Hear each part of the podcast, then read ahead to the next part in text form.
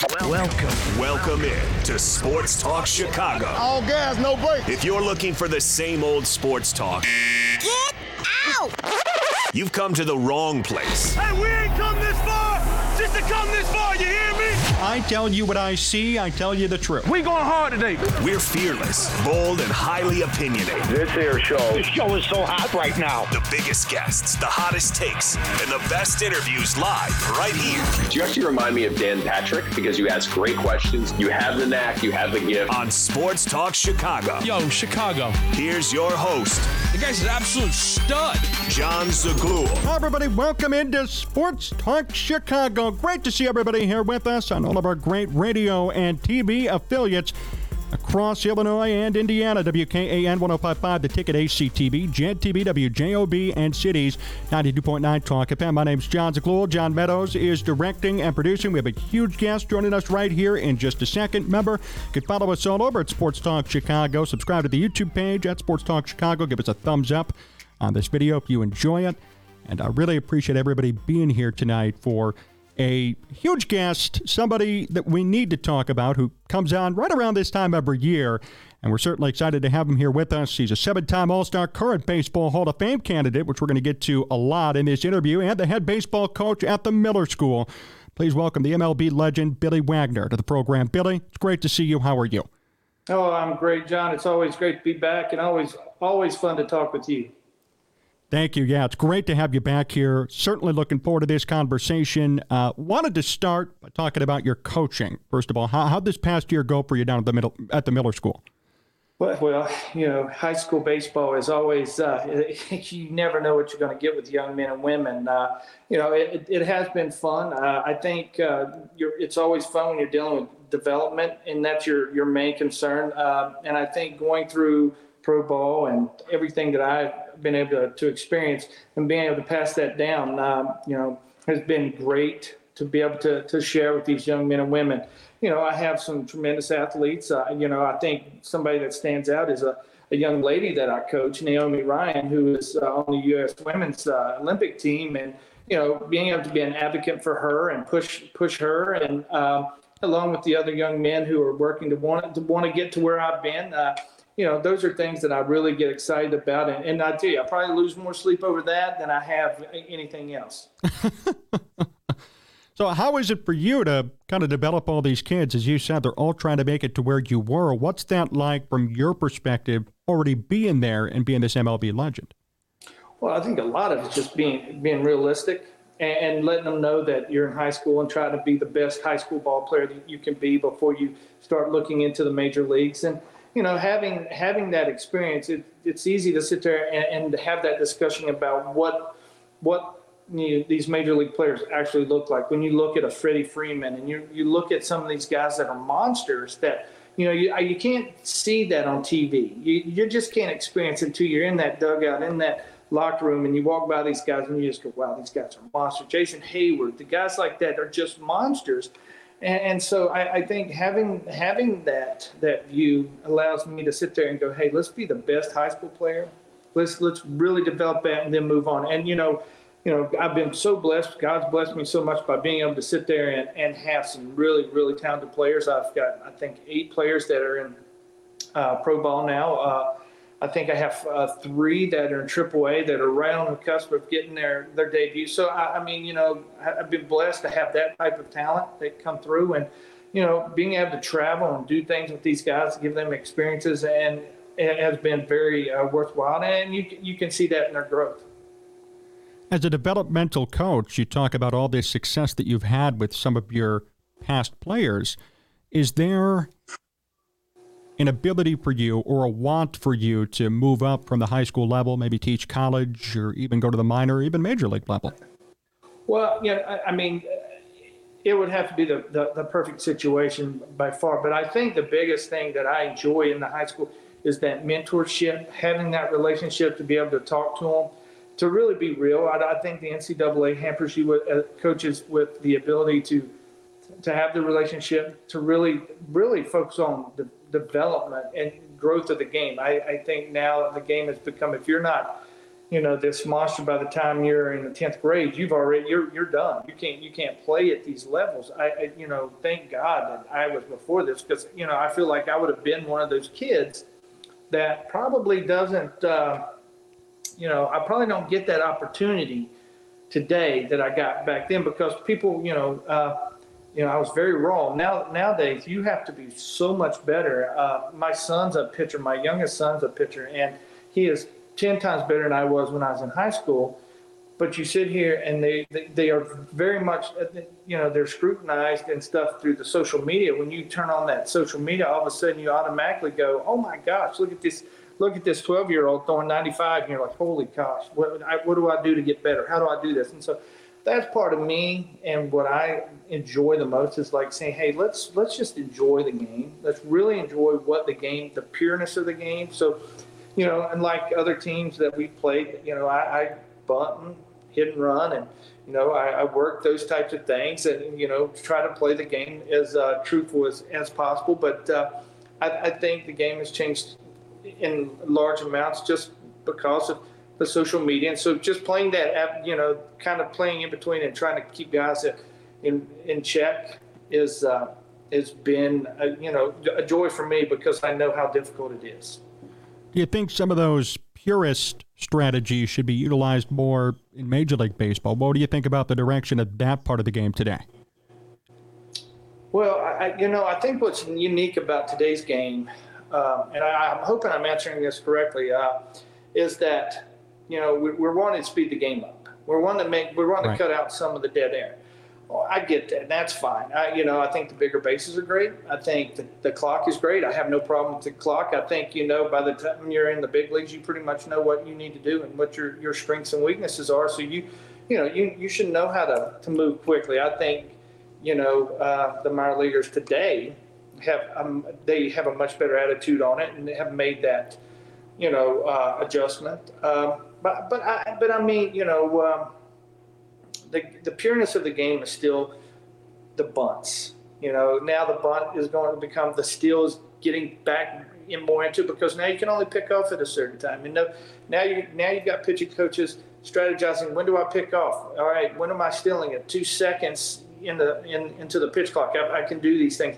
And so now you're tinkering with these things. So I think there's still scheme and, and stuff. You know, I mean, I'm a traditionalist, so I was all about the DH. I thought that was great. Uh, I wasn't a very good hitter. That's why I was a pitcher. And so now, you know, uh, I like that DH. I like being able to pinch hit and do some things uh, in that fashion. But I, I think, uh, you know, there is, you know, facing a straight nine with the DH now, you know, uh, is a little different. Uh, you know, that was an American league thing, and you you got to enjoy it. But now, now you experience it throughout the league and and stuff. Did you ever get in that bat in a major league game? Unfortunately, yes. and I say that I say that you know uh, you know very rarely did I get an at bat that I wanted because if I got an at bat, I usually sucked some way and I had to stay in the game and I blew a save or something like that. But occasionally, you know, I would I would get that at bat where we were winning. I had to come in and hold a lead. I got that lead, and so my bat came up and stuff like that. Now, you know, the good thing is I that that is one of those experiences that you know I get to hold over uh, these kids that I do have two hits in the big leagues, and that you know uh, it's not as difficult as they keep making it out to be. But but and now my my oldest son plays and he's in AAA, and now you know he he he got actually got to pitch two innings in a ball in a blowout game and threw scoreless, and so he gives me a hard time talking about how easily it is to pitch, and so you know it, it, you know, it does give a good perspective when you're when you're you all you've done is pitch, and now you get in a bat here and there. It does give a good perspective of like hitting is not as easy as it looks when all you're doing is pitching. But uh, you know, uh, that was fun. I mean, my bats, some of my bats weren't as fun as I expected when you're facing Nen and some of these guys that you know throw very hard and with really good stuff. You can really look foolish. But I, I, had fun with it. I would tell the catcher, I'm like, hey, can you do this? Because I really want to see what this looks like. And so they'd go out there. I mean, I'm striking out anyway, buddy. Come on, it doesn't really matter what you throw. Let's just let's. I want to see what all these guys are clamoring about. So to be able to get to see those things, you know, that was fun. Billy Wagner, MLB legend, here with us on Sports Talk Chicago. Billy, What's the key to being a good closer? having a good manager. I mean, you know, it really is. And have somebody that believes in you keeps giving you a chance. I mean, you can't have numbers if you don't have somebody that's going to, you know, uh, weather some of the storms that a closer goes through. Because no matter how good you are, you know, uh, you're going to have a bad week. You're going to have a bad weekend. I mean, I think we've all had, you know, every closer that's ever played had press where it's talked about – not being the same or you're you're you know is this the end? I mean i'm you know playing in new york i, I read articles about mo. I read articles about trevor and johnny franco and Robb Nen and all these guys that uh, you know lee smith. I mean you, you just can't have just you have that. But what i think is amazing is when you have the manager to just can weather that storm and sticks by you and keeps putting you out there. And i did. Larry dierker was great letting me learn how to to be that closer and have consistency. And when you have that, when you're a good closer, it's because that manager is giving you chances to keep going out there. And then you figure it out how to rebound from a bad game. And you can't you can't have success without the failure, and you, you can't make these these adjustments without it. And so. Uh, you know, I, I, I really contribute a lot to Terry Collins, uh, Larry Dierker. I mean, uh, you know, these guys, Jimy Williams, and, and guys just continuing to give me that opportunity when I was in, in Houston to, to be that closer and get those chances. How did you do it for so many years? You see closers today with, at times, a shorter shelf life in Major League Baseball. You lasted for a long time, put up 420 plus saves. How did you do it? Well, I, I mean, just I, I think love the, the love of going out there. I loved when, when I came up, I was a starter, and I hated starting. Right. Um, you know, it, it, was good on the day you started, but it, the the other four days was not not much fun because you were you were thinking about that start or whatever. But there was something about being, you know, you felt like an everyday player as a closer. You could go out every day and compete. You had a role to play. You could you had to be on the edge. You weren't just sitting in the dugouts and thinking about what what uh, what was going on and what was happening. And you knew that three run lead, you got to be ready you knew what time that lineup was, how it was being flipped, and who to be ready for. And there was something having that mentality of every day being ready. And I mean, you know, that that just that was the fun part and the joy of the game. Going to the park every day, knowing that you had a chance to play.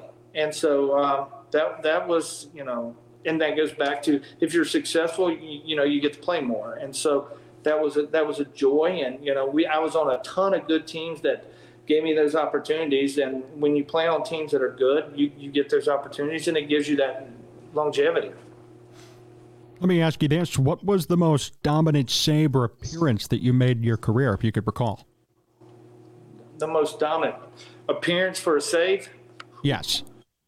Gosh, I don't know. I think, uh, I tell you, I think uh, there's a couple I think that really stand out. And I think the two that stand out to me was probably real early in my career against San Francisco in Houston, and um, it, it, it was I I came in the game and I think Bagwell made an error. I think Biggio makes an error. Um, I walk a guy. I've, I've, uh, I've got one out. You know, uh, Randy Knorr comes out, and you know being green and naive is really a blessing. So, but he comes out and goes, "Hey, man, we're going to throw six fastballs here, and we're going to the house." So I'm like, "Okay, here we go." Well, the next two guys I'm facing is um, Barry Bonds and Matt Williams. so I mean, you know, so you know that was the first introduction to a high pressure situation, and I ended up punching out the side or punching those two guys out, and so you're like, okay, you know, and every, and that was when you got that respect. I remember back when them that's when everybody was like, oh, wait a minute, this guy's special. This could be something unique and, and stuff. But and then I think the the, the next one might have been, uh, and that's because it's probably closer to the end of my career, but uh, and, I, and I can remember it is. Uh, I think it was for my 400 save against Detroit in Atlanta, and I punched out uh, the side. Uh, you know, I think there was. Um, you know, I'm sure there's a few other ones, but I, I think those stand out because I think the San Francisco really gave me everybody stood up took notice of what I did against those two great hitters. Um, but I mean, I think uh, you know to get to that 400th and punch out the side still showed that dominance. So I, I mean, there was some. I'm sure there were many. I think you know uh, the note. Uh, you know, there was there, there were probably plenty more, but I think uh, those stood out to me right off the top of my head. How did 400 feel for you when you got to the 400 mark? What did it feel like? Well, because there was no real, nobody knew what the Hall of Fame number was for a closer. You know, no, it hadn't been established that oh, if you get this save, you're on making like a 300 wins and 3,000 hits and all these things. You didn't, you didn't know. So 400 seemed to be like that might be the number that kind of said like, hey, this established you as a dominating player. You get into the Hall of Fame. You know, you have credentials, you know, that kind of thing. But um, that night going out there, I remember running it, and you know, um, you really don't realize how many people know about this, and you don't. You and that night, uh, you know, I come in. I had some of my college teammates that were having to be there. Um, you know, the the the it was packed house, um, and uh, I remember running out, and it just felt different. It was kind of like that that you know, just in, in the zone type thing where you're kind of out of body, and it felt like you were just and it was just very, it was just one of those easy nights where you punched outside and it didn't seem it didn't seem like you put a lot into it. It was just effortless, and it's just one of those magical nights that you you have occasionally, and uh, and that's and that's how that that felt. But you know, knowing that, you also thought that that was leading to something bigger. So I assume you kind of had an idea. Hey, this is significant. This is a big deal that I got to 400. I, I yeah, I, there hadn't been many. I think at that time there was only uh, a handful of guys, and, and I mean, uh, you know, since then I think uh, Frankie Rodriguez, I think uh, uh, Kimbrel and uh, Kenley have gotten it since then. But I think at that point there was only four or five of us. So yeah, it was significant knowing that uh, what you'd established and, and stuff. And so that that seemed to be the, the staple point. You know, not really knowing. Uh, you know what what it really was, and it, because closers weren't valued quite like uh, I should, I, and I don't really want to use Mariano as a as a closer because he was he was a completely different animal when he he played. He was he was he wasn't. So for for some of the the lower level closers, I guess we'll call them. You know, we you know that seemed you know big deal.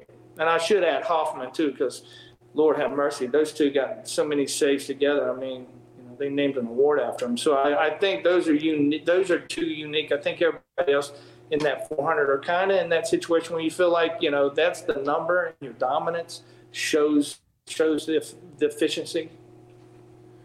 Definitely. More with Billy Wagner coming up next. We still have to talk about his Hall of Fame candidacy. You don't want to miss that coming up in the next segment. Stay with us here on Sports Talk Chicago.